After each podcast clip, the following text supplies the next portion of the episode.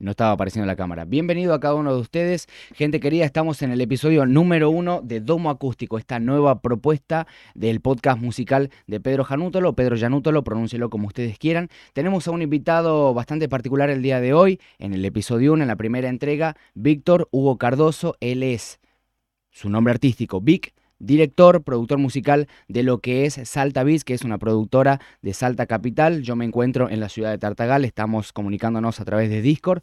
Eh, son las cositas hermosas que tienen Internet y las plataformas. Así que antes de darle la bienvenida y de presentarlo lógicamente como corresponde, quiero decirle a cada uno de ustedes muchísimas gracias por acompañarnos. Esta es una propuesta nueva en lo que es el canal de Pedro Llanútolo y todas las redes sociales. Hay gente que nos está viendo en Twitch, lo van a estar también viendo en diferido en lo que implica el canal de YouTube de artista, Pedro Janútolo, y las plataformas preferidas de streaming, Spotify, Apple Podcasts, etc. Eh, esta propuesta tiene como intención hablar de producción musical, ¿sí? Todo tipo de cuestiones técnicas, eh, beatmaking, grabación, mezcla, masterización. Vamos a traer no solo productores musicales, sino también gente de todo tipo, eh, artistas, cantantes, gente relacionada con marketing. Lo que dé, lo que se pueda y lo que la gente quiera. Vamos a dejar de, mostrarme a mí solo. Voy a estar acá acompañado de Vic, productor musical de Salta Beats. ¿Cómo estás, Vic? ¿Cómo estás, bro? ¿Todo bien? Todo tranquilo, espero que estés cómodo. ¿Te sentís cómodo? ¿Te sentís bien para arrancar? Sí, perfecto. bien ahí, bien Muchas gracias por la invitación, hermanito. No, no, gracias a vos por la aceptación. Estaba un poco... Sí, sí. Me parece muy buena la propuesta que tenés, che. Está espectacular eso. Dale, gracias. Ya tenemos el primer fan entonces. Eh, claro, olvídate. Está bueno. compartir conocimiento, che. Está bueno. Está... ¿Sos una persona, para antes de empezar con el pequeño cuestionario que armamos, ¿sos una persona reacia al, al conocimiento? Viste que hay algunos que como que se cierran mucho, no les gusta compartir, tienen sus secretos. ¿Cómo sos vos? No, yo comparto todo.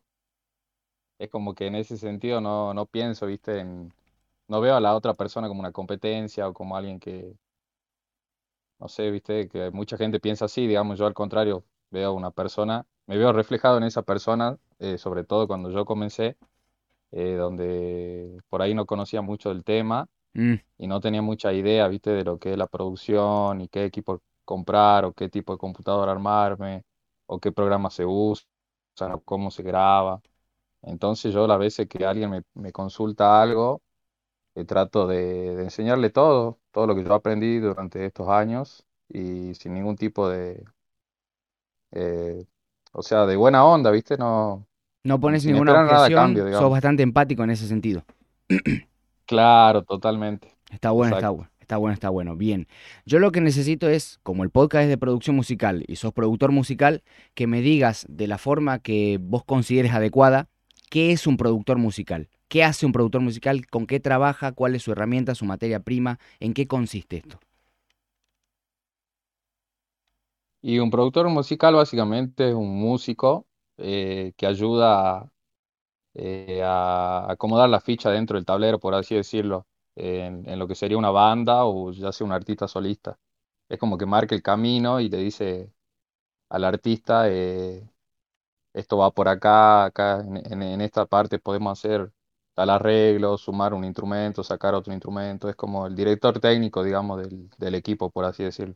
Hay una metáfora que a mí me gustaba utilizar, no sé si estarás de acuerdo. Hay gente que te habla como que es el director de cine, por el hecho de que él toma las decisiones importantes y fundamentales. Pero después hay otra que a mí me gusta utilizar, que es decir que el productor musical es, en el plano de la música, valga la redundancia, el encargado de hacer de una idea un producto. No sé si estás de acuerdo vos con eso.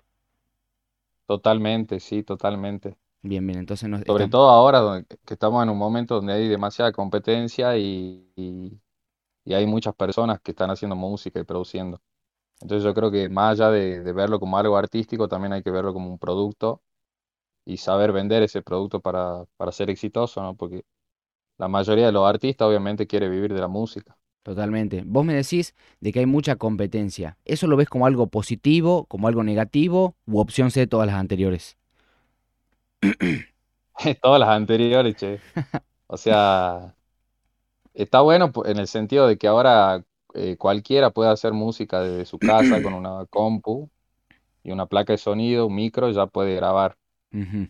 Eh, pero hay que tener en cuenta que, por ejemplo, el 80% de la música que está en Spotify eh, no se escucha, o sea, solamente se escucha el 20% de, lo, de todas las canciones que se suben. Entonces, como que se abrió demasiado el juego, pero eh, hay que saber cómo llegar para que la gente te escuche, porque hay muchas plataformas, está YouTube, está Instagram, TikTok, está todo lo que son las tiendas digitales de, distribución también. Entonces es como que hay que ser más estratégicos para poder llegar. Perfecto. Eh, aparte está todo globalizado ahora, ¿viste? Entonces es como que si vos sacas un tema en Salta, lo puedes escuchar en cualquier parte del mundo y es como que algo global ya directamente. Es como que las barreras del, del espacio se rompen de alguna otra manera. Exactamente, totalmente, así es.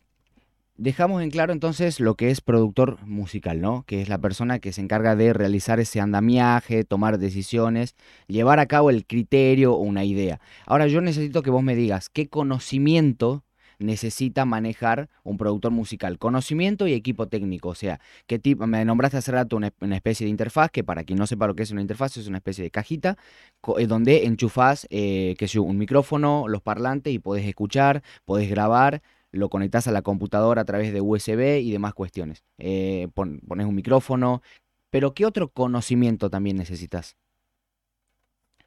Y un conocimiento musical eh, es necesario sí o sí, digamos, para el productor. Eh, todo lo que tiene que ver con el ritmo, la melodía, la armonía. Y, después, bueno, obviamente un buen gusto, por así decirlo, ¿no? O sea, un buen criterio. Tener un, buen criterio, claro, exactamente para tomar las decisiones y para, para sacarle el jugo al artista y sacar lo mejor de él. Yo creo que eso es fundamental. Más allá de, los equipos y de los instrumentos que, que podés llegar a tener, digamos, lo más importante creo que es un buen criterio. Perfecto. ¿Ese criterio te referís vos, por ejemplo, a tener criterio a la hora de comprimir, ecualizar, distorsionar? O tenés o te estás refiriendo a lo que sería un criterio de tomar decisiones de con qué persona, con qué instrumento, ¿a qué te referís con eso? Claro, porque lo que vos decís del de comprimir, de ecualizar, eso ya sería algo más que hace el, ingeniero de mezcla. El productor hace la parte anterior, que sería la elaboración del tema. Por ejemplo, eh, si decimos, hacemos una, una introducción de tantos segundos, acá entra un instrumento, sale otro, generamos este ambiente, ponemos este efecto. O sea, van más por ese lado, que es como más lo artístico, ¿viste? Después ya viene lo técnico, que es la parte de la mezcla, que la hace el ingeniero en mezcla, donde ahí sí se toman otro tipo de decisiones, que también se toman decisiones artísticas de, en la mezcla, por ejemplo, con los, con los efectos, también, como vos decís, con la compresión. Eh, también es un efecto que se puede eh, usar de forma artística. ¿Vos te considerás más un productor? Yo creo que el... Sí, perdón, perdón, adelante, parece que habías terminado. O sea, yo creo que el productor eh, acompaña, viste, todo el proceso desde la preproducción, en la, en la cual se determina, por ejemplo, el tempo de la canción, qué instrumentos van a, van a estar dentro de la producción, el tono. Son distintas, viste, decisiones que se toman hasta también en la parte de la mezcla. O sea, también puede intervenir ahí eh, tomando decisiones artísticas que, que hacen que, el tema, viste, que eh, le, da otra, otra resolución, por así decirlo. ¿Te consideras más artístico que técnico o al revés? Y depende el tema, o sea, si, si el tema por ahí me llega o siento que me gusta, eh, es como que tengo intervengo más, pero por ahí en otros casos soy más directamente técnico, o sea, hago solamente un trabajo técnico y no me involucro tanto en lo que la música ni... Ahí se nos fue una conexión, a ver si podemos... Ahí está, ahí está, ahí está de vuelta. Te habíamos perdido un momentito, Vic. Buenísimo. Eh, en tu caso, vos tenés la productora, si se puede decir, o el estudio de grabación, no sé cómo lo catalogarás, Salta Beats. Decime qué es Salta Beats. Y Salta Beat se transformó en un espacio cultural eh, donde se desarrolla básicamente la, eh, todo lo que tiene que ver con el sonido urbano, eh, ya sea el hip hop, el reggaetón, el trap que está pegando, que viene pegándose varios años. Básicamente eso, también eh, está llegando otro tipo de, de clientes que por ahí son más del palo del reggae o del rock, también porque les gusta, viste, los resultados a los que, a los que llego Sí, sí. y, también se prenden en esa, digamos, de venir al estudio, conocerlo y de experimentar los sonidos, ver, ver por ahí fusionarlo con algo más urbano, más moderno, que es lo que está sonando ahora. Es algo que la gente ya lo tiene bastante en el oído, ¿viste? Suena en todas partes, entonces como que, que está bueno que también salgan ese tipo de fusiones. Ya vamos a volver sobre lo que es Salta Beats, pero quiero consultarte, ¿hace cuánto incursionaste por primera vez en el uso de algún programa, en la grabación, en la mezcla, en el beatmaking, lo que sea? Em, y además consultarte cómo fueron esos primeros pasos y desde cuándo, lógicamente, te consideras un productor eh, con todas las letras. Claro, eh, yo comencé en 2016 más o menos. Eh, eh, comencé grabando un tema, ¿viste? Que, que viene un amigo, me dijo, che, vos que estás grabando, que estás haciendo tu maqueta. Pues yo al principio lo hacía para mí, ¿viste? O sea, por ahí programaba una batería, grababa algún pianito MIDI y arriba tocaba la guitarra o grababa alguna guitarra. Comencé así yo solo, digamos, haciendo para mí. Y después me dijo, eh, ahí tengo un amigo que es rapero, a ver si te animás a grabarlo, producirlo. Y ahí me largué, vino, eh, me acuerdo fue el, el Picho Ibañez y el Negro González, y ese fue el primer tema que grabé. Eh, me acuerdo que todas las cosas que tenían, ninguna era mía, salvo la compu. Me prestó la placa un amigo y el micrófono. Y quedó bastante bueno el tema, che, para ser el primero, ahora que lo escucho al- a la distancia, bastante bien. No te voy a, no te voy a exigir que lo hagas, este, que nos lo hagas escuchar ahora o, o lo publiques, pero ¿lo conservás todavía ese archivo? Sí, sí, está en YouTube, Ah, está sí. en YouTube. No está en el canal de Salta Beat, pero sí está en YouTube. Ah, mira, yo después lo quiero Está con escuchar. otro nombre, de una, sí, está bueno. Sí, sí, está bueno. Suena bastante decente. Está bueno, está bueno eso.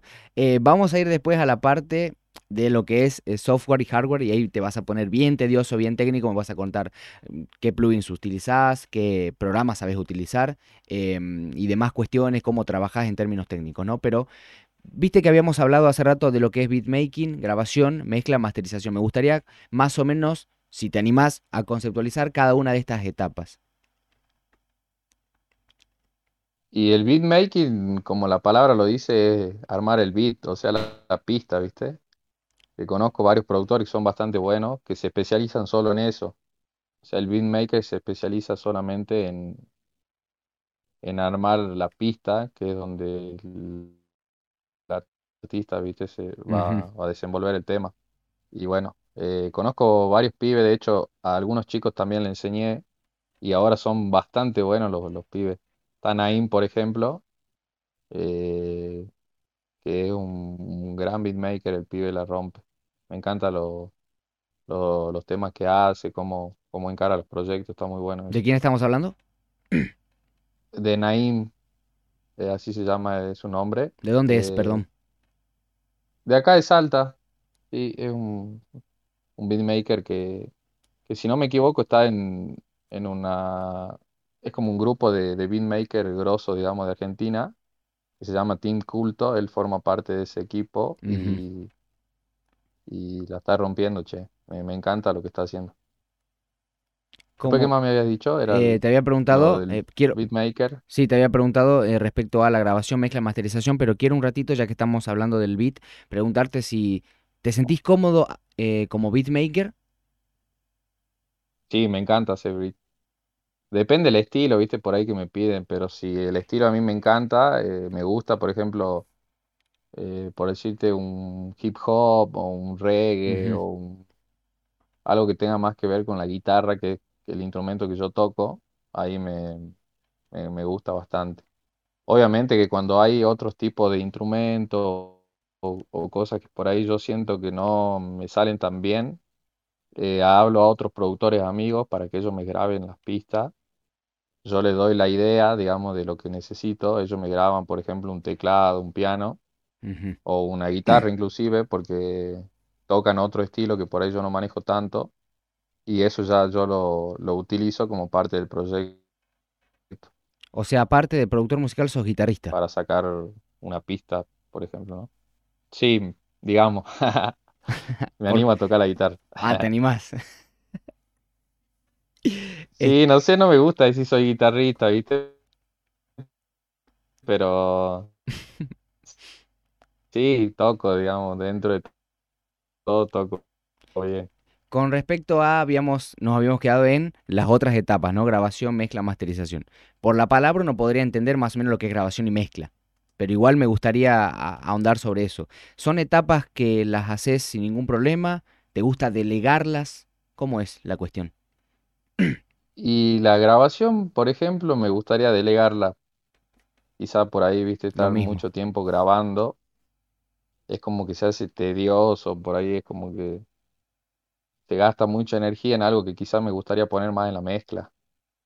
O quizás sí me gustaría estar en la etapa de grabación, pero que lo haga otra persona, digamos, estar yo ahí al lado, que lo haga, que lo haga otro, otro chico, eso estaría bueno. Es como que por ahí me canso mucho eh, grabando muchas horas seguidas. Obviamente lo hago, lo hago en el, en el programa, en el Cubase, en el 5, Ujú. eh, la versión 5. Y después de ahí paso todo al FL, ahí es donde hago lo, lo que sería la mezcla. Me queda muy cómodo ese programa porque es bastante simple para, para grabar Sí, sí, y tiene, lo, lo hace en buena calidad, entonces siempre lo usé, digamos. Comencé con ese y voy a seguir con el, con el Aparte de esos dos 5. programas, ¿manejas algunos otros? Eh,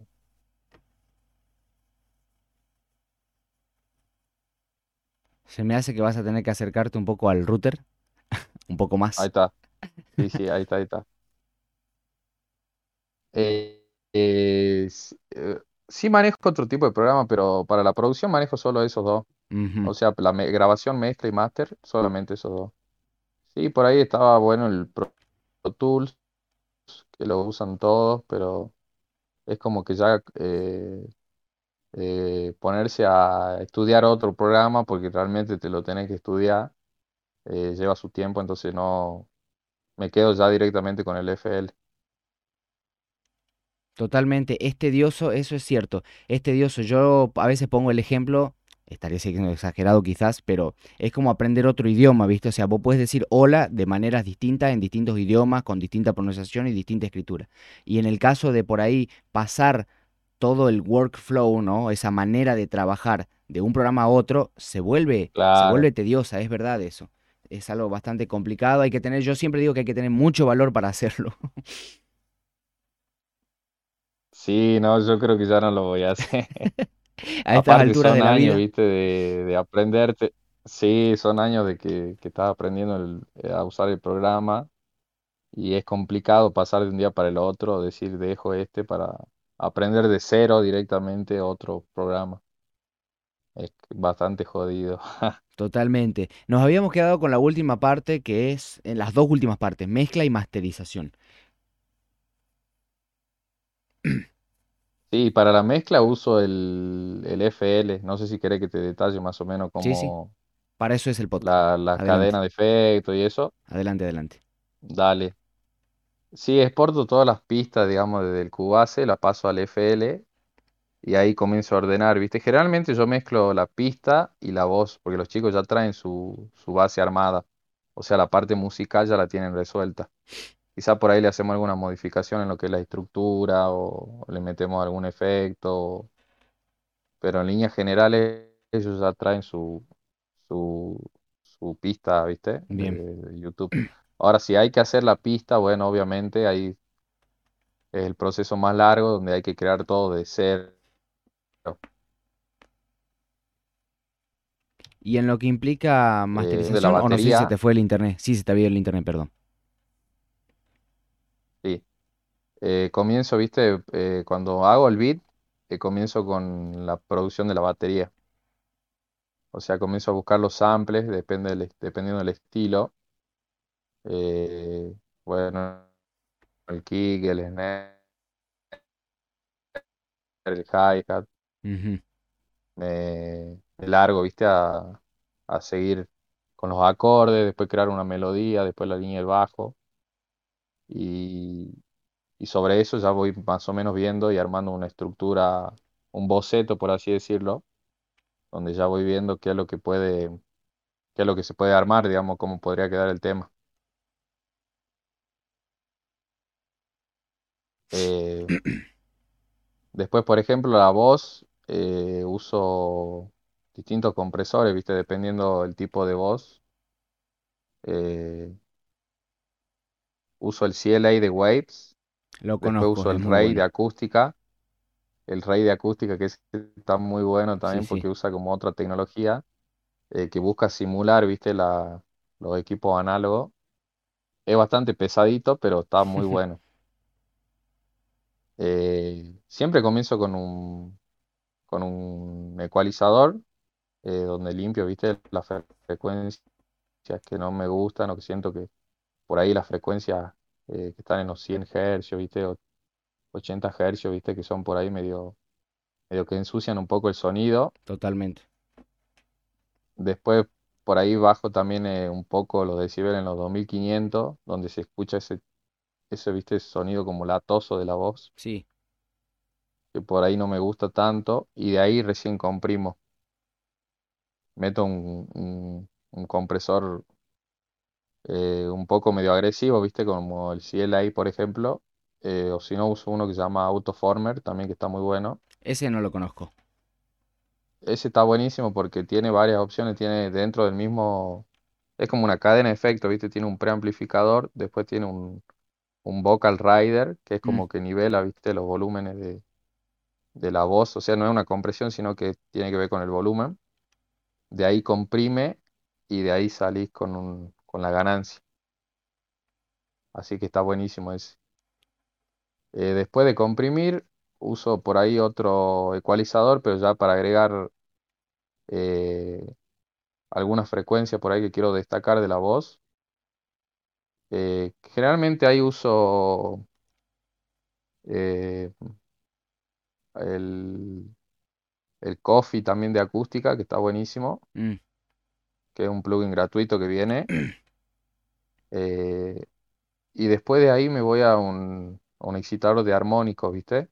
Como para darle ese brillo final, que puede ser el, el, el Air Fresh, que es de Ley Digital, que está Ah, sí, buenísimo conozco, es muy bueno. porque y sería una especie de ecualizador, excitador de Sí, armónico, es que está algo, bastante bueno. es una especie de combinación, sí, sí, Claro, y tiene como un deesser, ¿viste? Entonces vos le aumentás el brillo y como que no resalta tanto las S totalmente. y lo deja bien limpito. Y después ya de ahí paso a un, a un limitador, que para mí el, el que más me gusta es el, el de Fab Filter, ¿viste? El, el L2, que está buenísimo. Eh, y ahí, que, ahí sería ese, ese sería mi proceso de, de lo que es la voz. O sea, eh, sin los efectos, ¿viste? De reverb y delay. Claro, te quiero hacer un parate ahí un momentito. Te quiero preguntar qué afinador es el que más te gusta. Viste que tenés el Melodyne, tenés M-Pitch, eh, tenés este, yo, Sí. Autotune, Wavestone. Yo, yo comencé usando el Melodyne, eh, pero después me pasé para el mismo afinador que trae el FL.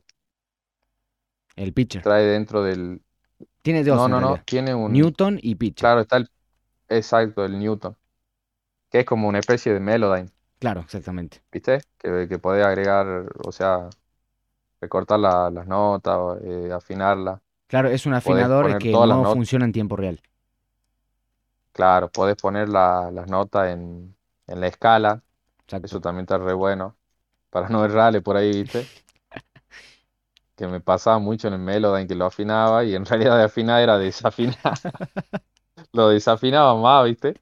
Quedaba peor. Entonces dije, claro, entonces dije, no, y de ahí vi un par de tutoriales y vi que el- tenía el Newton, el FL, y que aparte para hacer el Melodyne tenía que salir del Melodyne, exportar y volver a, a pasar las voces al, al FL, entonces ya lo veía muy, Era muy muy tedioso tedioso. eso también. Sí. Claro, Uno entonces quiere, con el fa- uno Newton quiere ahí ya, facilitarse la vida, sí.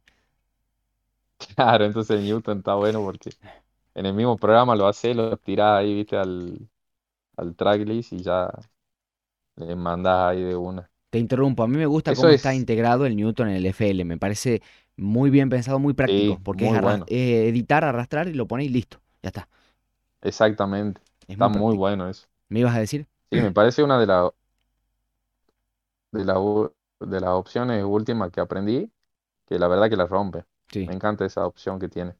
Y después, si es autotune así eh, automático, si afinación automática, uso mucho el, el T-Pain, que Mm, viste que tiene una, un solo parámetro, digamos, que es la cantidad de, de efectos que querés. sí, sí. Me parece bastante, bastante simple y bastante práctico. Eh, igual dependiendo, viste, qué tan afinado o desafinado esté el, el- el- la voz. Si no, me paso al, al Antares Autotune, donde ahí ya tengo un poquito más de control, viste, que tengo la humanización, eh, el tipo de afinación que querés, la cantidad. Pero básicamente uso esos, esos tres, digamos, el, el, el Newton, el T-Pain y el, el Antares Autotune. Lo que es la masterización, ¿la terminás delegando a alguien? No, generalmente la hago yo. O sea, viste, también porque tiene que ver mucho con los presupuestos que hay, que por ahí los chicos no alcanzan a, a pagar a alguien que haga o que sea especialista en eso. ¿viste? Entonces como que ya me encargo yo también de la masterización como parte del trabajo y no soy muy especialista en mastering, ¿viste? Pero creo que llego a un buen resultado final. Eh, es como que esa parte es la que yo siento que me falta desarrollar y de la que quiero aprender ahora que, que ya medianamente sé muy bien lo que es la parte de la mezcla, de la grabación.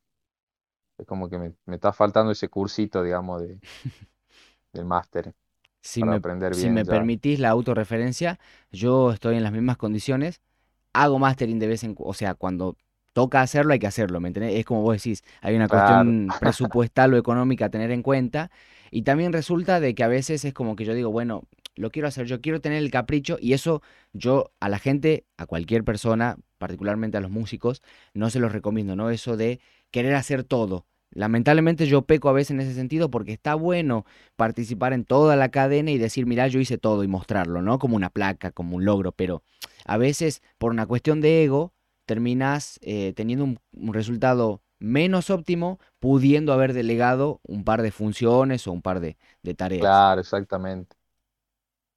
Sí, eso es verdad. Si vos sabés que hay alguien que lo puede hacer mejor y está a tu alcance, yo creo que tenés que ir a esa opción en vez de decir, no, yo hago todo por el solo hecho de, de que después en los créditos diga producción, mezcla, máster y tu nombre, ¿viste? Totalmente. Es que desgraciadamente a veces no alcanza con los presupuestos de los, de los chicos, entonces bueno, uno tiene que hacer todo. Además, Pero por ejemplo, a mí eh, me gusta más eh, mezclar que por ahí eh, más que la producción, ¿viste? O que el beatmaking. Por ahí me gusta más que venga algún chico que ya tenga la pista de otro, beat- de, de otro productor beatmaker. Y a mí me gusta ya meter en mano que es la grabación y, y la mezcla. Eso es lo que como que siento que es lo que más me atrae siempre. además es como que ya tenés un problema resuelto, entonces te enfocas en otras cosas. Gastás Claro, menos energía en eso. enfocado. Exactamente. Si no, el proyecto se hace eterno, ¿viste? Porque tenés que hacer todo vos desde cero. Y es como que. Y encima, si no va o no te sale como realmente lo pretendía, es como que por ahí son proyectos que te terminan frustrando, ¿viste? Entonces, quizás si viene algún beatmaker que ya la tiene más clara o que tiene más experiencia o, o que está más metido en el tema, es mejor, ya te, te resuelve esa parte y vos pasás a lo que realmente, en lo que realmente sos fuerte, que por ahí es yo considero que la mezcla, ¿viste? Bien, bien. Eh, quiero pasar a una parte, pero no me quiero olvidar de que me cuentes tus primeros pasos. ¿Cómo tuviste esa primera aproximación con algún programa, con el audio en sí? Eh, ¿cómo, cómo, cómo llegaste a eso? Uh, la verdad que ni me acuerdo, che, fue hace mucho tiempo, ¿viste? Eh, no sé cómo fue, creo que me comencé a bajar unas librerías, viste, de sonido, de rock, de, de batería y esas cosas, y es como que ahí comencé a, a tratar de armar una, una base rítmica de una batería y yo tocar arriba la guitarra, viste, como para practicar, Pará, ya eras músico, de... ya eras guitarrista, por así decirlo. Claro, Ya. ah, sí, sí, o sea, ya tocaba algo la guitarra, viste, ya podría, podía crear algo, tenía esa creatividad, viste, para decir, bueno, acá quiero... eh, tocar ciertos estos acordes o armar algo, ¿viste? Y bueno, como no tenía amigos bateristas, yo lo hacía a través de la compu, eh, con los loops que ya vienen, ¿viste? La Armados. magia del audio digital. Claro, que te, te ahorra a todos los músicos. Igual está bueno juntarse a tocar con los amigos. No, no, sí, es hermoso. Es otro color, digamos. Claro, es otra cosa. El vivo es totalmente distinto a lo que es el estudio. Es otro mundo.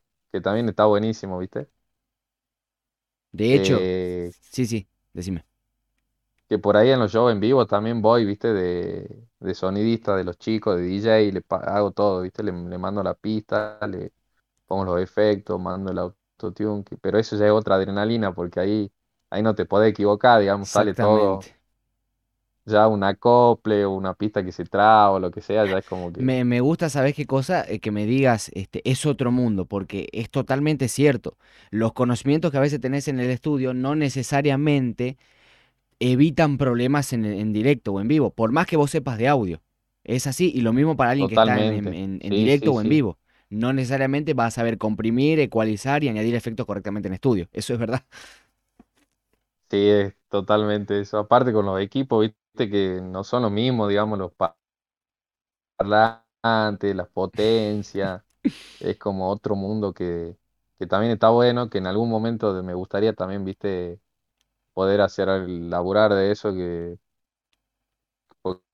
que es otra adrenalina, es otro tipo de, De experiencias. de, de- dentro de algo que uno considera más o menos parecido, claro, pero es otra experiencia totalmente diferente, que me, que me gusta, viste, llegar, probar sonido, eh, organizar bien, que, que los cables funcionen bien, que, tengas todo a mano, eso también está bueno, te me gusta no me preguntaste, pero te cuento, este, a mí me, me resulta un poco tedioso, como que me termina estresando. Me genera ansiedad, ¿viste? Estar ahí haciendo esas Claro, es cosas. Es que como, sí te genera ansiedad.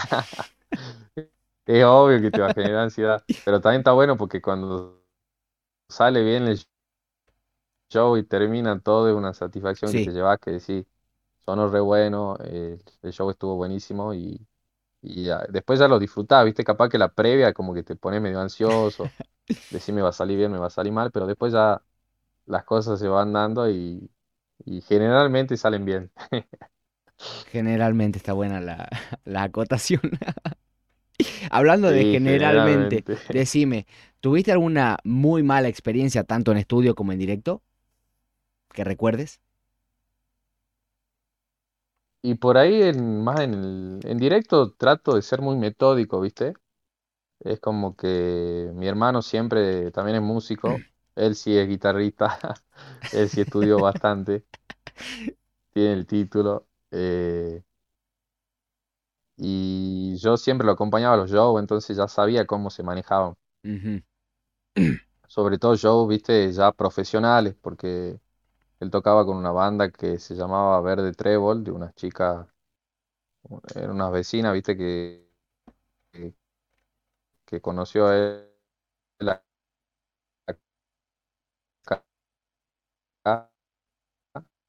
A ver si me puedes repetir eso último. Hubo un pequeño bajón en en el la barrio, bueno, conexión. y, y ahí veía, digamos, todo lo que es la parte de... Ahí está.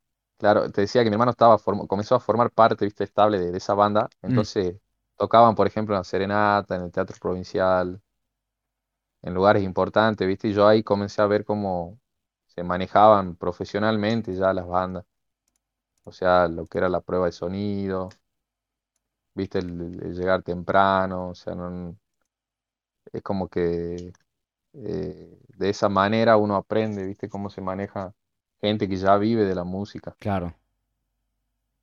Entonces, bueno, yo más o menos aprendí eso, ¿viste? Que hay que llegar temprano, que hay que ser prolijo con el, con el tema de, de armar el, el escenario, de, de ver los micrófonos, la ecualización.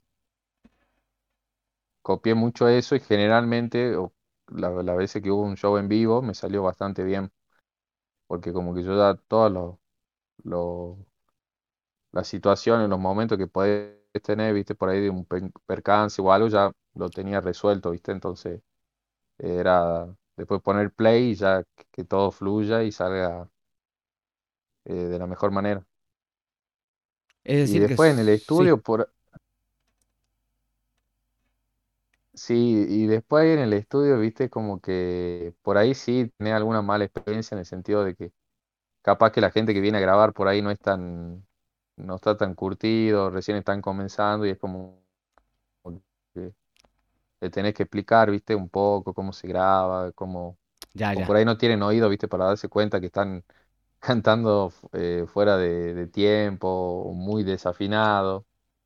Entonces ahí esas cosas como que ya es muy difícil, viste, poder arreglar. Es como que Sí, es verdad. si no lo hace, si no lo hace en la grabación ya se complica mucho en, en la mezcla. Claro, por ahí esas son las, las malas experiencias, por así decirlo, viste, pero es como todo, si recién es tu primer tema, capaz que no te va a salir tan bueno. Y yo le explico, viste, le digo, mira, si no queda como vos lo esperabas, es normal porque es tu primer tema y es tu primera experiencia en un estudio, capaz que estás nervioso, estás ansioso, pero es como todo, la práctica hace al maestro, ¿viste? Entonces, mientras más grabé, más eh, practiqué, más ensayé, van a salir mejor las cosas. Es solo cuestión de práctica en e- todo, yo es, creo. es buena la reflexión que das porque a nosotros como productor o cualquier persona que haga cualquier cosa, al principio le cuesta mucho. O sea, realmente mm, es como que hasta a veces te frustra porque vos decís, che, no lo puedo hacer como yo quiero. Pero es parte del aprendizaje, es parte del camino. Hay que aprender a, a convivir con esos errores, con esos problemas. Sí, yo creo que la frustración, en, sobre todo en, lo- en, en este trabajo, es como constante, ¿viste? Eh, porque por ahí no te sale como vos lo esperabas, no decís, ¿por qué no suena como y te compara con otro que hizo una producción en, en un super estudio con, con, ¿me entendés? Con Pones la vara muy alta, sonido y con un equipo de... Claro, entonces como que después tenés que bajar a la realidad y decir, sí, pero yo no tengo esos equipos, no tengo esa experiencia, no tengo eh, todo el marketing, aparte que después tiene ese tema cuando sale. totalmente. eh, pero bueno, el- uno está en la búsqueda, ¿viste? Que siempre quiere mejorar Y yo creo que es por ahí, digamos. O sea, mirarte, eh, la- ve- mirar cómo hacía las cosas antes y cómo las haces ahora. Y ahí tenés ya un- una diferencia de, de si avanzaste o creci- de que creciste o no, digamos, en tu trabajo. Eso es lo que yo por ahí veo siempre, ¿viste? Veo temas viejos, digo, eh, mira cómo lo- yo creía que en ese momento estaban bien o que sonaban bien y ahora lo escucho y digo, no, tan, no tan bueno, no tan tan bueno. Pero Después te bueno, significa que uno creció y que, y que se superó, ¿viste? Entonces está bueno eso también.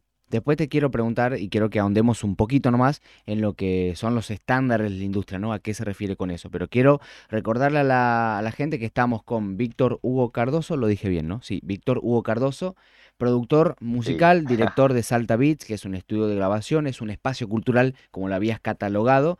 Después de hablar de los estándares de la industria, este, brevemente, quiero que vayamos de lleno a lo que es Salta Beats, que me cuentes las experiencias que viviste ahí, qué implica para vos tu visión a futuro de Salta Beach. Pero decime, cuando vos hablas de, este, o mejor dicho, yo lo estoy proponiendo, los estándares de la industria, viste de que hay es- esta especie de competencia del volumen, competencia del brillo de voz, de que suene fuerte, de que suene presente y todo. ¿Cómo te manejas con los estándares de la industria? ¿Sos alguien que busca siempre tener una referencia de un estudio importante para hacer los trabajos o sos más eh, pragmático? No, siempre uso referencia, siempre uso. Porque por ahí, viste, viene un, un cliente y te dice, quiero que hagamos un tema de trap. Sí, pero ¿qué tipo de trap o qué tipo de sonido? Es algo demasiado amplio, ¿viste?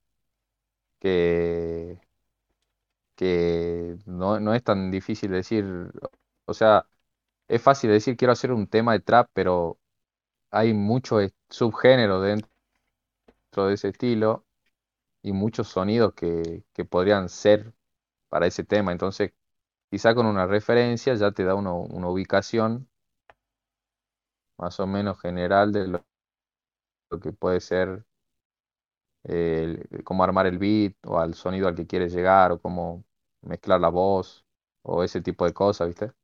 Está, las referencias son bastante buenas y, y también en lo que tiene que ver con el máster, el- los volúmenes de salida y todo eso, eh, lo, lo veo bastante necesario para no quedar atrás, ¿viste? Porque si si no, Si, si no es como es que, como suena tan bien o tan, tan claro, no, fuerte en claro, no a... sabe, a veces, perdón, ¿no? Es como que no sabes si estás haciendo un buen trabajo o si estás yendo por el camino equivocado. Claro, exactamente. Es una guía, la referencia es una guía. Te ayuda muchísimo. Y yo siempre la uso, ¿viste? La uso con artistas locales, con artistas internacionales. O sea, artistas locales me refiero, ¿viste? A, por ejemplo, Elegante, Duki, Lizzy A, no sé, Nicky Nicole, lo, lo que están sonando Claro, ahora, ¿viste? exactamente. Lo- y también voy afuera, eh, dependiendo del estilo, también con, con artistas de, de Estados Unidos, generalmente son la mayoría. Vamos entonces a hablar de Salta Beats. Te había preguntado más o menos, te- yo te tiro los tópicos, pero vos podés moverte para adelante, para atrás en cualquiera de esas, de esas cuestiones. ¿Qué es Salta Beats para vos? ¿Qué experiencias? ¿Qué aprendiste? ¿Cómo lo ves a futuras Salta Beats? ¿Ofreciendo solo servicios de producción musical o también otros servicios como audio en vivo, repertorio, revisión de mezcla? ¿Cómo lo ves? Para ahí justo se cortó, che, ¿cómo, qué me habías dicho? No hay ningún problema. Te había preguntado, te había propuesto un par de tópicos eh, de Salta Beats.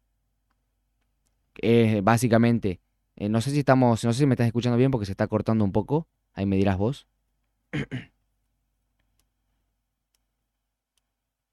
Sí, sí, sí. Ahí está ver, mejor, ahí ¿estamos bien estamos ahí? mejor, ¿no?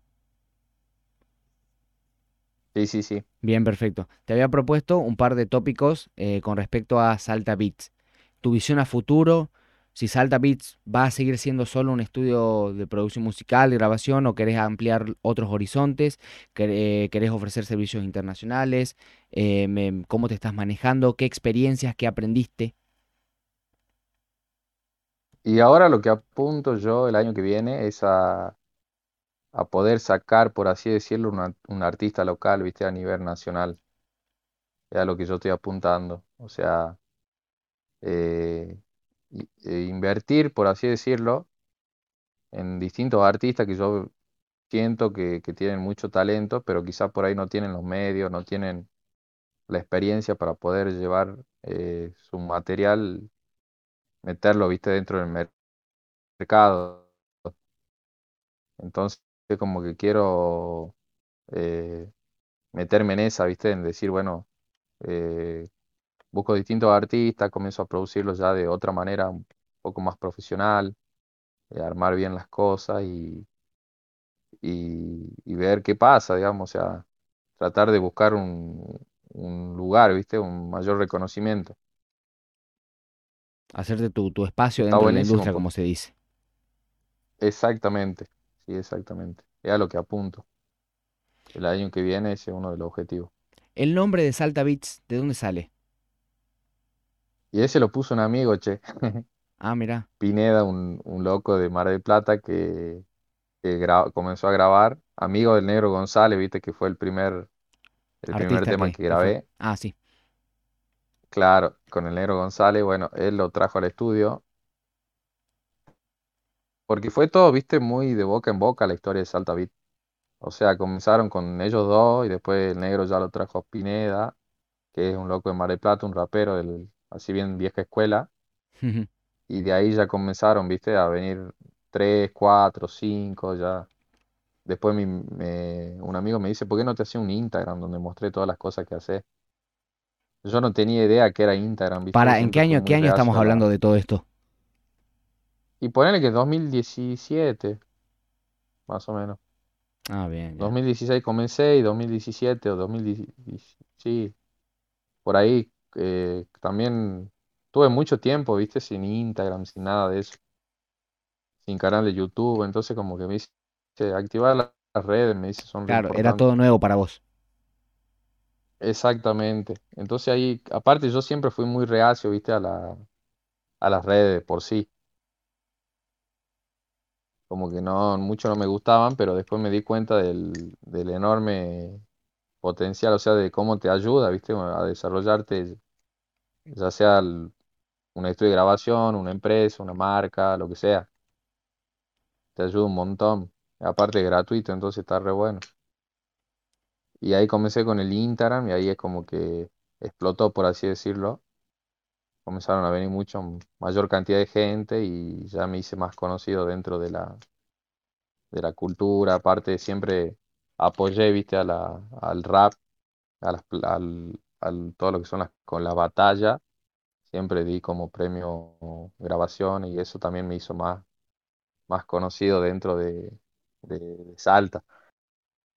Que, que estaba bueno, viste, que te reconozcan, porque digan, eh, ah, vos sos el estudio que da el- este Claro, exactamente. premio, está apoyando a los pibes, me gusta eso, está buenísimo.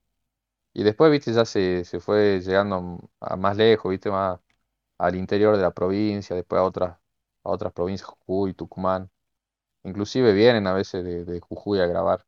Está buenísimo eso, viste, porque sí, este loco se hizo un re viaje para venir a- acá a compartir un momento en el estudio, a grabar algo, está buenísimo. Eh, significa que de alguna otra forma confía en tu trabajo, en tu criterio. Exactamente. Todo eso te va dando confianza, viste. La gente misma cuando te felicita por el laburo que haces o cómo estás creciendo o el, resultado de la música que, a la que llegas, es como que te da confianza y decís, ah, esto está bueno, siento que tengo algo de talento, lo puedo seguir desarrollando y, y le meto, ¿viste? Entonces está buenísimo eso. Siempre tratar de crecer y ser mejor. Salta Beats surgió con la idea de qué? De tener rentabilidad para comprar equipo, de, un, de ser un pasatiempo, de dar la oportunidad a los pibes, de darte una oportunidad a vos mismo. Que, ¿cuál fue la, la- el, el- el or- el origen de Beats, el momento en el que vos decís, o el motivo? Y fue una necesidad mía de, digamos, que dije, quiero dedicarme a algo que me guste, que me hace feliz, que es la música. Y era un desafío, ¿viste? Porque decir quiero vivir de la música siendo productor en Salta de algo que, ¿viste? No hay ni cumbia ni folclore, es bastante, era bastante complicado. Lo veía como algo inalcanzable al principio.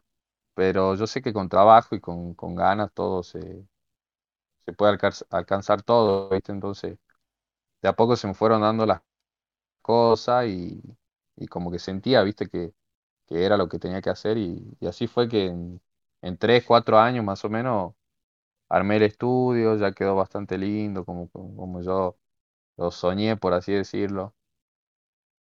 Eh, y siempre voy creciendo, ¿viste? Cambiando los equipos, mejorando. También este, ahora eh, armé todo lo que es la parte de la acústica. Entonces eso está bueno, ¿viste? Seguir desarrollándose y, y yo toda la plata que gano en el estudio la reinvierto, ¿viste? Es como que eh, si gano 10 meto 8 al estudio, sí o sí. Eh, más o menos me manejo así. Esa es la política, ¿viste? Reinvertir, ya sea en un micrófono, una- un instrumento o un curso. Hice un curso ahora eh, a mitad de año, ¿viste? Me fui a, a Sonorámica, estudio Sonorámica ahí en Córdoba, Sí, en medio de la sierra. Estuvo buenísima esa experiencia porque fueron distintos productores de, de la Argentina, ¿viste? De La Pampa, de Buenos Aires, qué de, hermoso debe de ser. Córdoba. Sí, estuvo muy bueno. Aparte, el lugar es hermoso. Es un estudio en medio de la montaña, así literal, No, qué locura. con Tengo que, para, ahí. para cómo lo busco en, en internet, ¿cómo lo busco? Eh, Sonorámica, Bueno, estudio Sonorámica. ya lo voy a buscar a ver qué, Es qué muy bueno. es. Aparte, re buena onda los dueños. Es como que tienen un hotel, viste, abajo, eh, porque a, a 200 metros arriba de la montaña está el, estudio. Entonces abajo vos tenés ahí como eh, una casa, por así decirlo, que donde están, eh, comés, tenés, viste, para, para pegarte una duchita, descansar. Y arriba está el estudio. Y ahí aprendí de todo, viste, la mezcla, qué es la mezcla, qué es la producción, el máster, como algo bastante general pero que me sirvió para reafirmar, viste, los conocimientos que por ahí uno cree que sabe y, y no son tan así, pero en este caso sí, la verdad que me sentí bastante eh, seguro y, y todo lo que hablaban yo sí lo entendía, entonces eso estuvo bueno.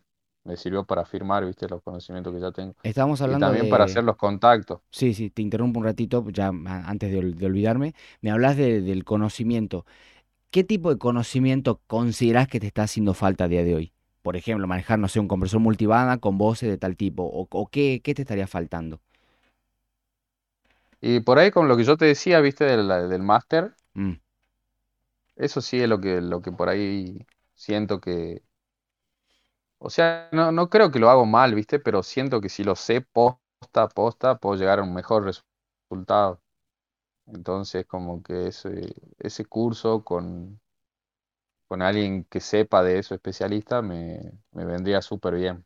Para sacarme algunas dudas, viste, para, para tener más conocimiento en esa parte. Después en lo otro yo creo que, que medianamente me defiendo bastante bien y es como que las técnicas y los procesos los sé bastante, ¿viste? Ya después depende de, de tu creatividad también y de qué es lo que querés usar o no en, en los distintos temas que estás mezclando, que estás haciendo. Comentame qué micrófono, qué monitores de estudio, qué computadora, qué interfaz tenés. Para mí la parte más importante del estudio es la compu, ¿viste? Que es lo que siempre me preguntan, che, ¿y qué es lo más importante? Para mí la compu porque es donde pasa todo. O sea, todos los procesos lo vas a hacer dentro de la computadora, ya sea la- hacer un beat, mezclar, masterizar. Bien, Es una herramienta súper importante. Eh, yo tengo la compu, está, eh, está compuesta por un, un Intel i5. No me acuerdo qué, qué generación, pero lo estuve testeando hasta hace poco porque tenía pensado cambiarlo, ¿viste? Pero una- mi amigo me dijo, no, si, si ves que está bien y que, que no se te tilda la compu, seguí con ese, ¿viste? Después ya quizás da el salto cambiando una placa madre más el procesador. claro. Yo tengo el, el Intel 5, eh, después tengo una, eh, creo que una Asus, la, La placa la- madre. la placa madre. Después tengo una placa de video, eh, una GeForce, no me acuerdo bien el modelo. Después tengo 16 de RAM. ¿Y qué me estaría faltando? Ah, y el disco SSD, que lo, eso fue lo que cambié hace poco, que te ayuda muchísimo. Eh, era de 120 GB, o sea, muy poquito. Y Sí. ahora me pasé a un tera. Uh, qué, qué Y hermosura tener un tera de. SSD. Sí, un tera de SSD es lo mejor que hay, yo creo. Sí, es, Porque es- estaba teniendo problemas, viste, con algunos plugins y ya, ya con eso es otra historia. Mandás Está todo bueno. lo, mandás todo lo importante. ¿No tenés disco duro o algo por el estilo así como para guardar Sí, archivos? también tengo un disco externo. Ah, bien. Tengo un disco externo de, de ¿cómo se dice? De, de un giga. Con un eso hago todo también. De un tera, mejor dicho. De un Claro. tera. Con Después, eso también ahí tengo, ¿viste? después vi en una de las fotos de, o en uno de los videos de, de Salta Beats, del estudio, tenés una especie de televisor o monitor grande, ¿qué es? Es un tele. Ah, es un tele. Sí, Se te, se te cambió la. Ahí está, ahí se había cambiado la, la pantalla, dijo. Em, y en cuanto a interfaz, micrófono, monitores, ¿qué usas? O sea, ¿qué tenés y a qué aspiras? eh, para, dame dos segundos. Sí, no hay ningún problema. No hay ningún inconveniente. Revisar lo que, lo que tengas que revisar. Acá, acá somos pacientes con, con, con la, con los invitados. No hay ningún inconveniente. Hay gente viendo en el chat. Dice, fue a un laburo de la miércoles, un amigo. Por cuando estabas comentando lo que era, lo que implicaba este ser productor musical y demás, casi al principio. Claro, sí, sí. Ahí está. Ahora sí. Bien, bien, perfecto. Eh, sí, yo no sé, me re mal acostumbré a usar monitor grande, ¿viste? O sea, te- televisor más que monitor. siempre estuve en esa y me gustó laburar con la pantalla grande y ya me reacostumbré, ahora pegué uno de 50 pulgadas, así que imagínate. No, qué locura. O sea, tenés que estar a dos metros casi utilizándola. Claro, sí, igual el, el escritorio es bastante amplio, entonces como que ya de por sí me, me, me separa, ¿viste? Aparte, por el tema de los monitores, también trato de estar un poquito medio retirado para Y que dé la distancia con, con, con los monitores, ¿viste? Que están, tienen que sí, estar sí, una, se tiene que formar un triángulo equilátero, ¿viste? Entre la distancia exacta, entre los dos monitores y donde está sentado. exactamente. Y con el equipo de grabación propiamente, ¿qué tenés? Y para grabar tengo una Arturia Audio Fuse, que está buenísima, que tiene muchísimas opciones, tiene dos entradas eh, balanceadas, eso me, me re gusta. Y bueno, también tiene para dos salidas de, de monitoreo, tiene monitoreo también de, de los Auri con, con el volumen independiente. Claro. Me parece bastante completa y para el precio que tiene está bastante bueno. Después el micro que uso, que uso es un, eh, ¿cómo se llama esta marca? Lo compré hace poquito al micro Mm, eh, y se, también está, estaba bueno porque sentí demasiado la diferencia entre algo ya un, un poco más profesional, algo, viste, amateur, por ahí un micrófono barato, eh, que es un, es un micrófono que simula a un, a un micrófono alemán, viste, del creo, Eso, modelo creo que tenés un 47 o micrófono 67. valvular, ¿puede ser? No, no es valvular, pero simula eso, ¿viste? O sea, el circuito, el copia el circuito, ¿viste? De... Ay, no me acuerdo la marca, a ver, para ya te digo. No, no hay drama, buscarlo tranqui. segundos. No, no hay drama, buscarlo tranqui. De Acá todas... lo vamos a ver. Ah, ahí está, ahí Vamos a ver acá en el micro. Guarda, Ah, no nos movamos Audio. muy lejos del router, por favor. Nos Sí, sí, vamos sí, no, acá a, estoy. nos vamos a Es un. Worm Audio. Ah, Worm. Bien, bien. Sí, está bastante bueno y económico, ¿viste? Dentro de los micrófonos que hay. ¿Lo compraste acá en Argentina? Está bastante acce- ac- ac- accesible, ¿viste? Claro, sí, sí. ¿Lo compraste acá en Argentina? Sí, sí, sí, lo compré ahí en, en Gemini, que es una empresa bastante buena, que recomiendo, ¿viste? Porque es bastante seria y son re buena onda los pibes, te explican todo. Por ahí te dan una mano, ¿viste? Uh, qué piola eso. Porque uno ve tanta oferta de equipo y, y no sabe realmente por dónde ir. Entonces como que ellos te dicen, bueno, mira vos que te dedicás a la producción o vos que, que grabás mucho las voces, te recomiendo este micrófono. Y, y son re buena onda también en el sentido de que te dan distintos tipos de financiación o de, de forma, ellos ven la forma, ¿viste? Para que vos puedas llegar a comprar Está muy el bueno eso. equipo, te, te O sea, aparte de ofrecerte Por asesoramiento, lo puedes hacer este, en cuota. bien, bien. Eh, ¿de dónde es la empresa? Sí, son re buena onda. Esa de Buenos Aires. Mm, Está muy buena esa empresa. Después PC Midi Center también es muy buena y siempre compré. a esa no la conozco. Después de acá de Salta Capital, Mario Guerrisi. Son amigos míos, me ayudan un montón. Me vendieron varias cosas, viste, a- por ahí a un- con descuento. Descuentos bastante buenos, viste, que Como vos decís, decimos acá en "Uy, el norte, te hicieron la gauchada.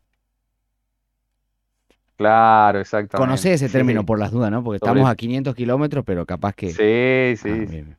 Nada, sí, obvio. Por las dudas. Sí, son re buena onda los pibes. Son re buena onda, entonces te ayudan, ¿viste? Porque ven que ven las ganas, ven que estás comenzando y te dan una mano ahí. Eso Est- está bueno. Estamos llegando ya a la parte casi final, podríamos decir, del, del episodio 1 de Domo Acústico. Eh, te agradezco, no te estoy despidiendo, tranquilo, no te estoy despidiendo, pero sí te agradezco la, No, no, no. la participación y a cada uno de los, eh, de los oyentes, de los viewers, pónganle la audiencia, pónganle la etiqueta que ustedes quieran, que nos acompaña a través de todas las plataformas y también están, obviamente, un grupo selecto aquí en el directo acompañándonos. Eh, Vic, me gustaría preguntarte por qué, ya sé que Vic es de Víctor, pero ¿por qué Vic?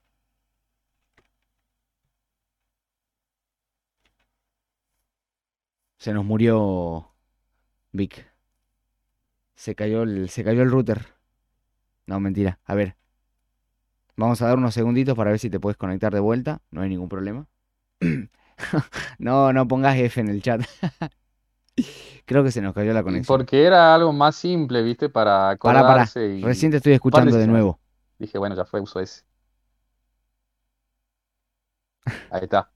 Recién te estoy escuchando de nuevo. ¿Escuchaste el por qué o no? No, no escuché. No, viste, como, como que era un nombre cortito, fácil de, de recordar y dije, bueno, ya fue ese, uso ese. Bien, bien. Es una cuestión de practicidad, digamos, simplemente. Claro, exactamente. Ahora te hago la pregunta, ¿no tenés miedo de que aparezcan 78 Vic más? No, no, la verdad que no. Ah, bueno, está bien. Yo creo, yo creo que cada uno tiene su, su estilo, o sea, como que ya, viste, cuando, cuando llega a ponerle a ser conocido, por así decirlo, en un ambiente o lo que sea, ya como que la gente te identifica, viste. Claro, no tenés drama. Además, yo creo Creo que que... cuesta,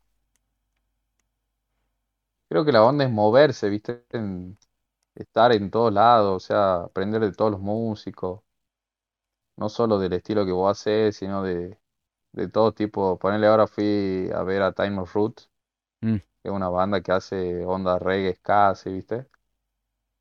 Y está buenísimo, porque los, los pibes son re profesionales, la rompen en el escenario, tienen mucha onda. Y, y conocer a los músicos, por ahí, ¿viste? Te, te pueden ayudar en alguna producción o decir, bueno, venite, te grabemos algo. Entonces eso también está re bueno. No tenés Y equipo aprender, de ¿viste? trabajo, ¿no? Por las dudas pregunto. Y tengo mi equipo, o- o- pero pero son cosa o algún guitarrista también amigo, el, el Uyen, que es de, es de Time of Roots, el guitarrista de ahí, eh, por ahí me graba algunas violas cuando yo lo necesito, o algunos bajistas, o mi hermano, ¿viste? Claro, sí, sí. O sea, laburan de sesionista para vos. Exactamente, exactamente. Ta- También después tengo la parte de lo que es fotografía, eh, que la hace mi cuñada, viste que es re grosa con la parte esa. Y después por ahí la parte de diseño se la doy a un am- amigo que viene acá también a grabar, eh, que también la mueve y, y me gusta cómo di- diseña, O sea, sí tenés una especie de equipo de trabajo, eh, pero no es un, no es algo fijo, por así decirlo. O sea, se trabaja por proyectos. Claro, exactamente. Exacto, por proyecto, sí. O sea, me gustaría que sea fijo porque estaría bueno, viste, tener un montón de trabajo y estar todo el tiempo haciendo cosas, pero bueno, es como que va fluctuando. A veces, capaz que hay semanas que graba muy poco, hay semanas que graba un montón. Entonces, como que también es bastante eh, variado, digamos, la cantidad de trabajo que hay semana a semana. Quiero ir a una parte un poquito más personal y consultarte si, por ejemplo, eh, practicas deporte, tenés algún otro pasatiempo, otro trabajo. Sí, sí, sí. Solo trabajo de la, de la música, ¿viste? En el estudio de grabación. Eh, pero sí voy al gimnasio a la mañana y eso es súper importante para mí, ¿viste? Porque es como que ahí me relajo, descargo, ¿viste? Todo y, y ya a la tarde voy al estudio más tranqui, más eh, contento, ¿viste? Como con ganas de laburar, de hacer cosas. Entonces lo, lo siento re importante eso, ¿viste? De, de- de hacer deporte, o juego al fútbol, o juego al pádel. Como que te ayuda mucho también, ¿viste? La creatividad, yo creo, Sí, sí. estar en movimiento. Digo, por ahí agarro la bici también, ¿viste?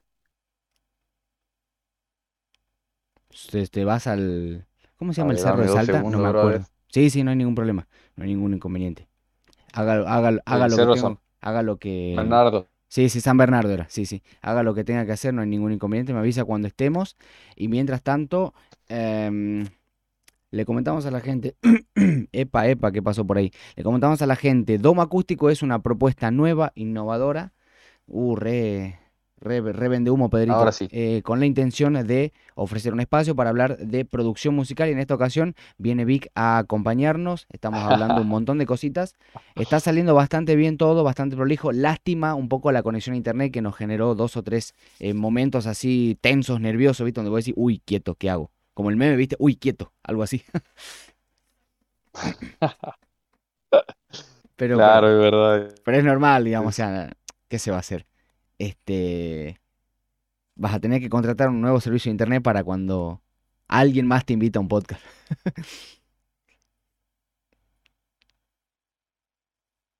Ahí se nos fue de nuevo la conexión, justo que estábamos hablando. No, no hay problema, igual ya Sí, se- sí.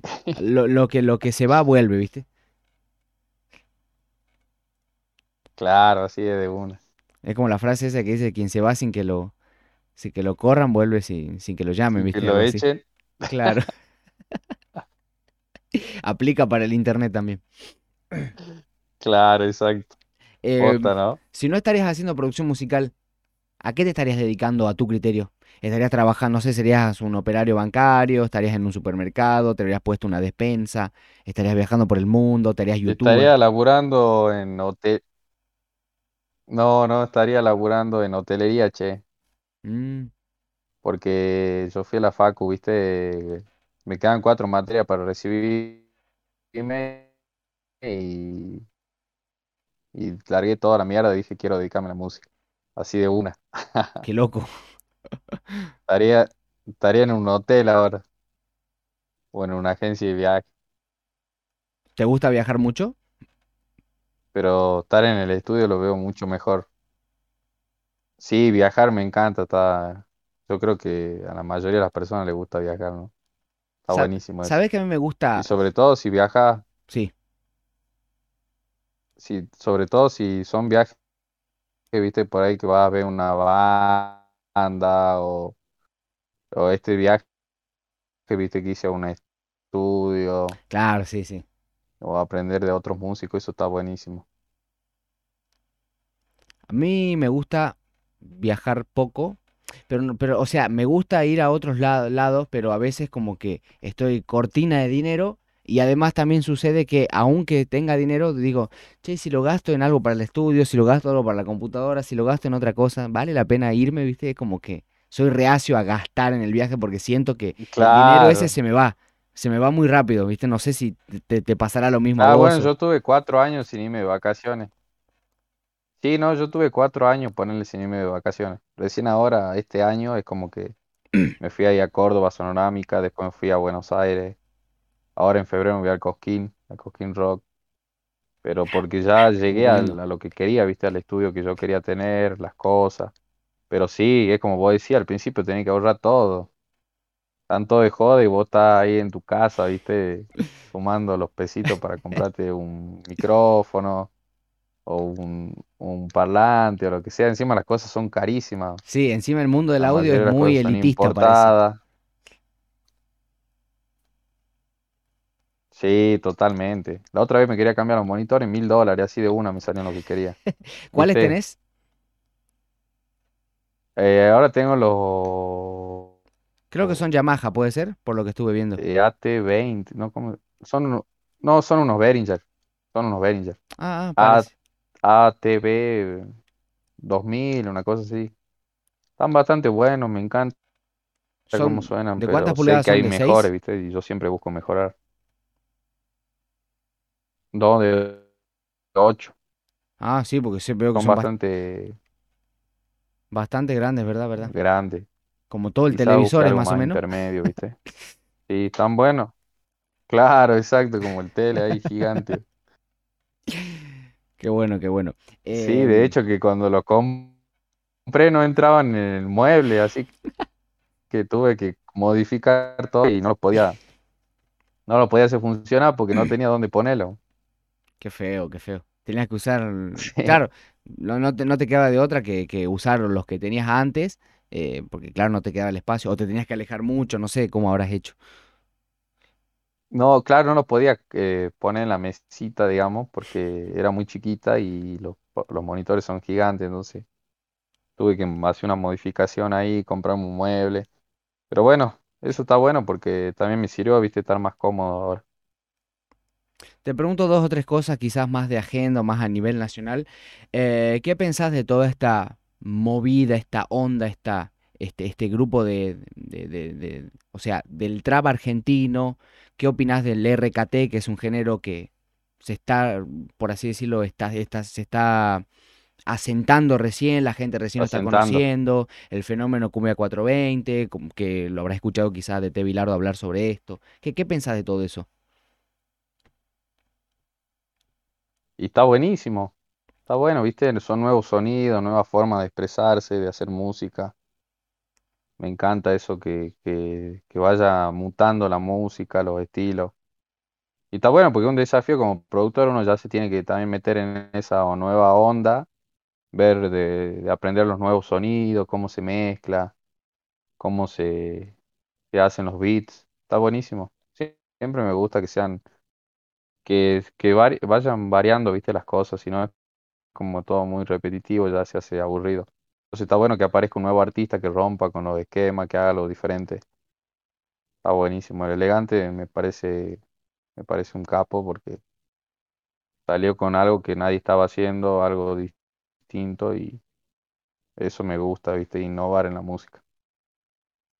Ahora, termina este Y después con podcast. respecto al trap, Sí, sí, sí, perdón. viste que también está bueno porque es como que el- la Argentina ya ganó dentro de la industria un, un espacio con, con los distintos artistas que que la vienen remando hace, hace años y gracias a Dios se le dio.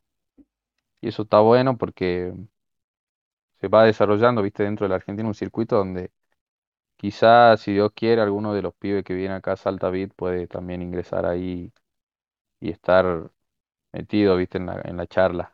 De mi parte, yo creo, yo, vamos a estar expectantes a ver qué hace Saltavit desde acá. Desde ya te lo digo. Bien ahí, Vam- Vamos a estar expectantes. como tiene que ser. Como tiene que ser exactamente. Eh, quiero, quiero que este podcast me deje y le deje a la gente un... A ver, si se te complica elegir uno, elegí dos o tres, ¿no? Pero de todos los artistas con los que trabajaste, voy a generar discordia. Decime, no te voy a decir que me digas el mejor ni nada por el estilo, ni el peor, ni no. Des- de- recomendame que me ponga a escuchar de todos los artistas con los que trabajaste. Che, te recomiendo este El muchacho, este mejor y el peor, este... dice, No, no, no, eso no, no, no, por favor. Compromete mucho la imagen de Salta Beat, de Doma Acústico y todo. No, no, de joda, de joda. Decime el mejor y el peor, dice, el top. No, no. El top de los peores, dice. sí. Lo mandan muere ahí el programa. Qué, qué, qué infeliz, ¿no? Qué, qué poca vergüenza.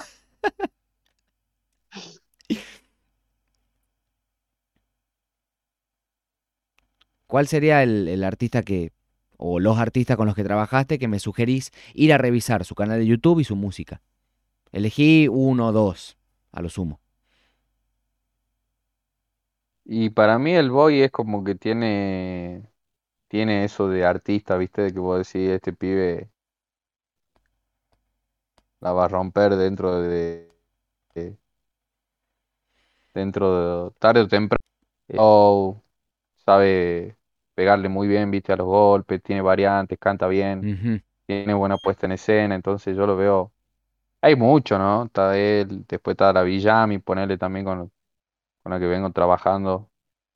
Hicimos un EP que quedó bastante bueno. Ahora sacamos un RKT. A ese no lo escuché, ya voy a eh, a revisar. Sí, pero hay, hay varios, varios artistas, ¿viste? Que, que me. El Panic también es otro pibe que la está rompiendo. Hacer música, sino también saber cómo venderla, cómo llegar al público. Entonces, como que hay que formar una estrategia para, para llegar a algo concreto, ¿viste? Claro, no es Tener solo lanzar música y ya quedarte de brazos cruzados. exactamente. Yo creo que también nos falta la otra parte que, bueno, la, la que yo me voy a, me voy a poner ahora, ¿viste? A, a investigar y a saber cómo se hacen las cosas ya de otro, a otro nivel. o contratar gente, viste, por ahí, o armar un equipo de trabajo, como vos decís, de, de prensa, de marketing. ¿Te tomarías un curso de, de eso, así como tomaste curso de mezcla, masterización? Sí, totalmente, eso, eso también me gusta mucho.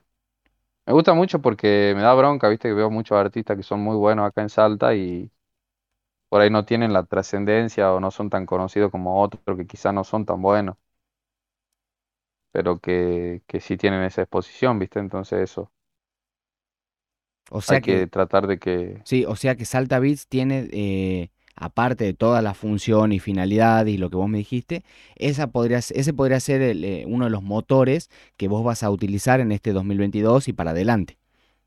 Darle exposición y visibilidad a Sí, totalmente. artistas que quizás no tienen trascendencia ni, ni, tan, ni, tanto ni, ni, tauta- ni tanta audiencia o popularidad, pero tienen mucho talento y mucho para ofrecer. Totalmente. Ese es el objetivo primordial de Salta Beat 2022. Sí o sí. Qué bueno, qué bueno. Lo- logramos resumir todo el, todo Salta Beats ahí, ¿viste? En culminarlo en una frase. Sí, sí. Sí, porque quizá el objetivo de los, de los otros años era más por ahí armar el estudio o, más cosas en mí, viste, de aprender a producir, a mezclar. Pero yo ahora me considero que creo que ya lo, lo sé hacer a eso, pero ahora falta la otra parte, viste, o más la parte sobre el artista, viste, la imagen, el marketing, los videos, eh, todas esas cosas, viste, que las fotos, eso es re importante. Te hago la última preguntita y ya vamos necesario. finalizando.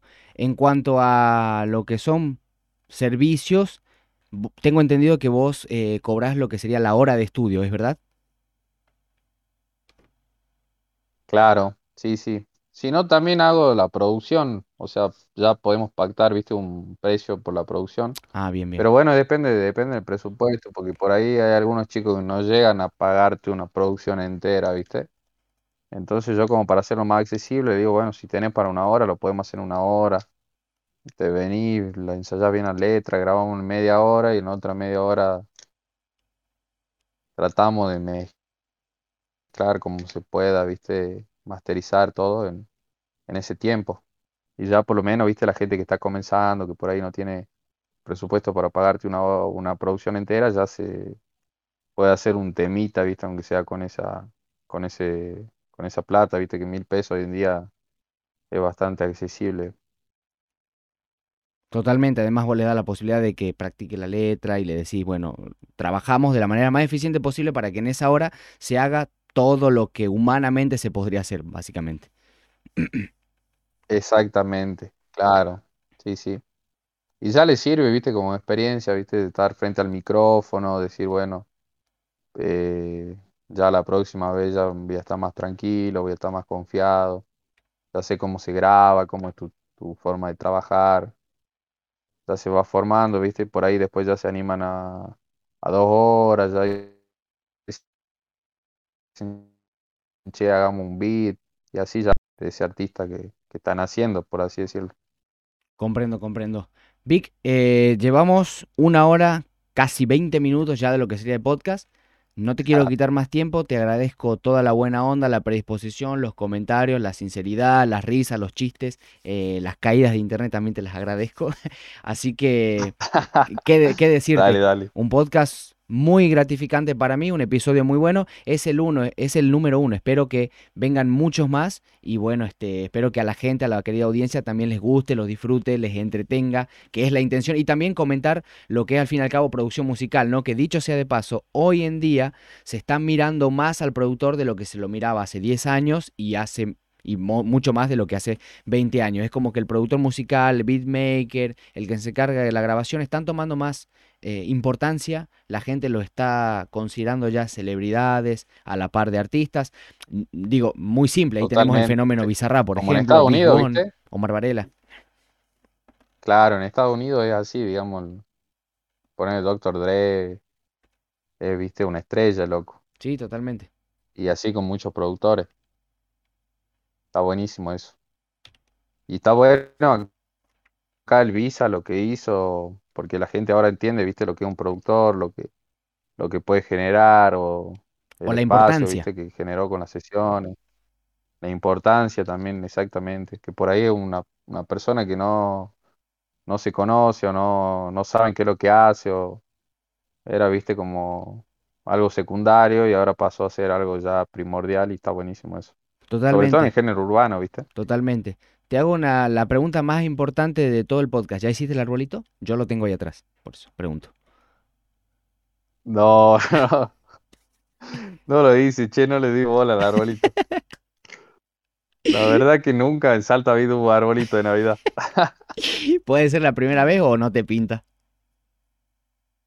Podría ser, che, está bueno. Lo voy a tener en cuenta ahora. Bueno, Le voy a robar el de abajo y lo subí arriba. Porque Salta Vida está arriba, ¿viste? Está en el segundo piso. ah, no sabía. No sé. Está en lo que sería tu, tu casa arriba o está en un... ¿Qué es?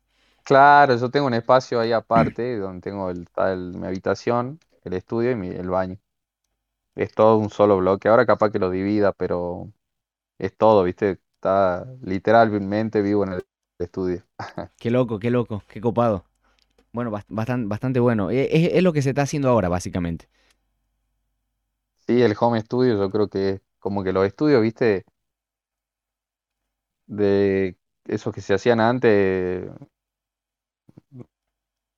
no digo que van a desaparecer, cosa bastante eh, importante en lo que es la calidad de sonido, pero ya la producción y, las grabaciones por ahí ahora se hacen, ¿viste? En los estudios, en los home studios se lleva todo directamente ya a trabajar eh, los tracks, ¿viste? O sea, el audio. Sí, sí. Eh, hay muchas posibilidades ahora para, para grabar las cosas, ya sea guitarra, ya sea voces, los instrumentos, como que se puede ahora. Está buenísimo eso. Bien, Vic, llegamos al final del episodio uno de Domo Acústico, esta propuesta de Pedro Yanútolo para todos ustedes, el podcast musical en el cual hablamos de producción musical, vale la redundancia, traemos gente reconocida que sabe, que entiende la materia, así que Vic, nada más que agradecerte, muchos éxitos, que Salta Beat en este 2022 sea todavía mejor de lo que ya es, porque he visto trabajos muy buenos, muy decentes, y le recomiendo a la gente que pase a ver eh, todo lo que Salta Beats ofrece, todo lo que, todo lo que Vic también como productor ofrece, este, y por qué no en algún momento este, revisar todo el, trabajo y tenerlos en cuenta si ustedes quieren hacer el siguiente hitazo del verano.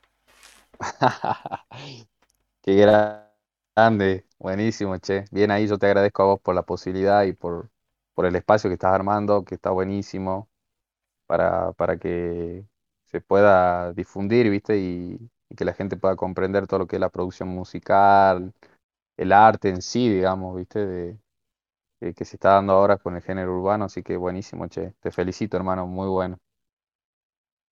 Muchísimas gracias por, las palabras, Vic. Y bueno, vamos a seguir con esta propuesta mientras la gente le dé apoyo, les guste y este, siga disfrutándolo. Te despido, no sin antes agradecer a Nahuel Arteaga y está en el chat de Twitch en directo, buenísima, y pone los, eh, la manito así. Algo así es, más o menos. mm, Soy medio complicado para manejar la mano, pero es eso. Nos acompañó Ah, hasta el final del, del, del episodio. Así que un abrazo para él y un abrazo para toda la querida audiencia que nos escucha también en diferido, porque no solo estamos en Twitch, también estamos en YouTube y en las plataformas de streaming.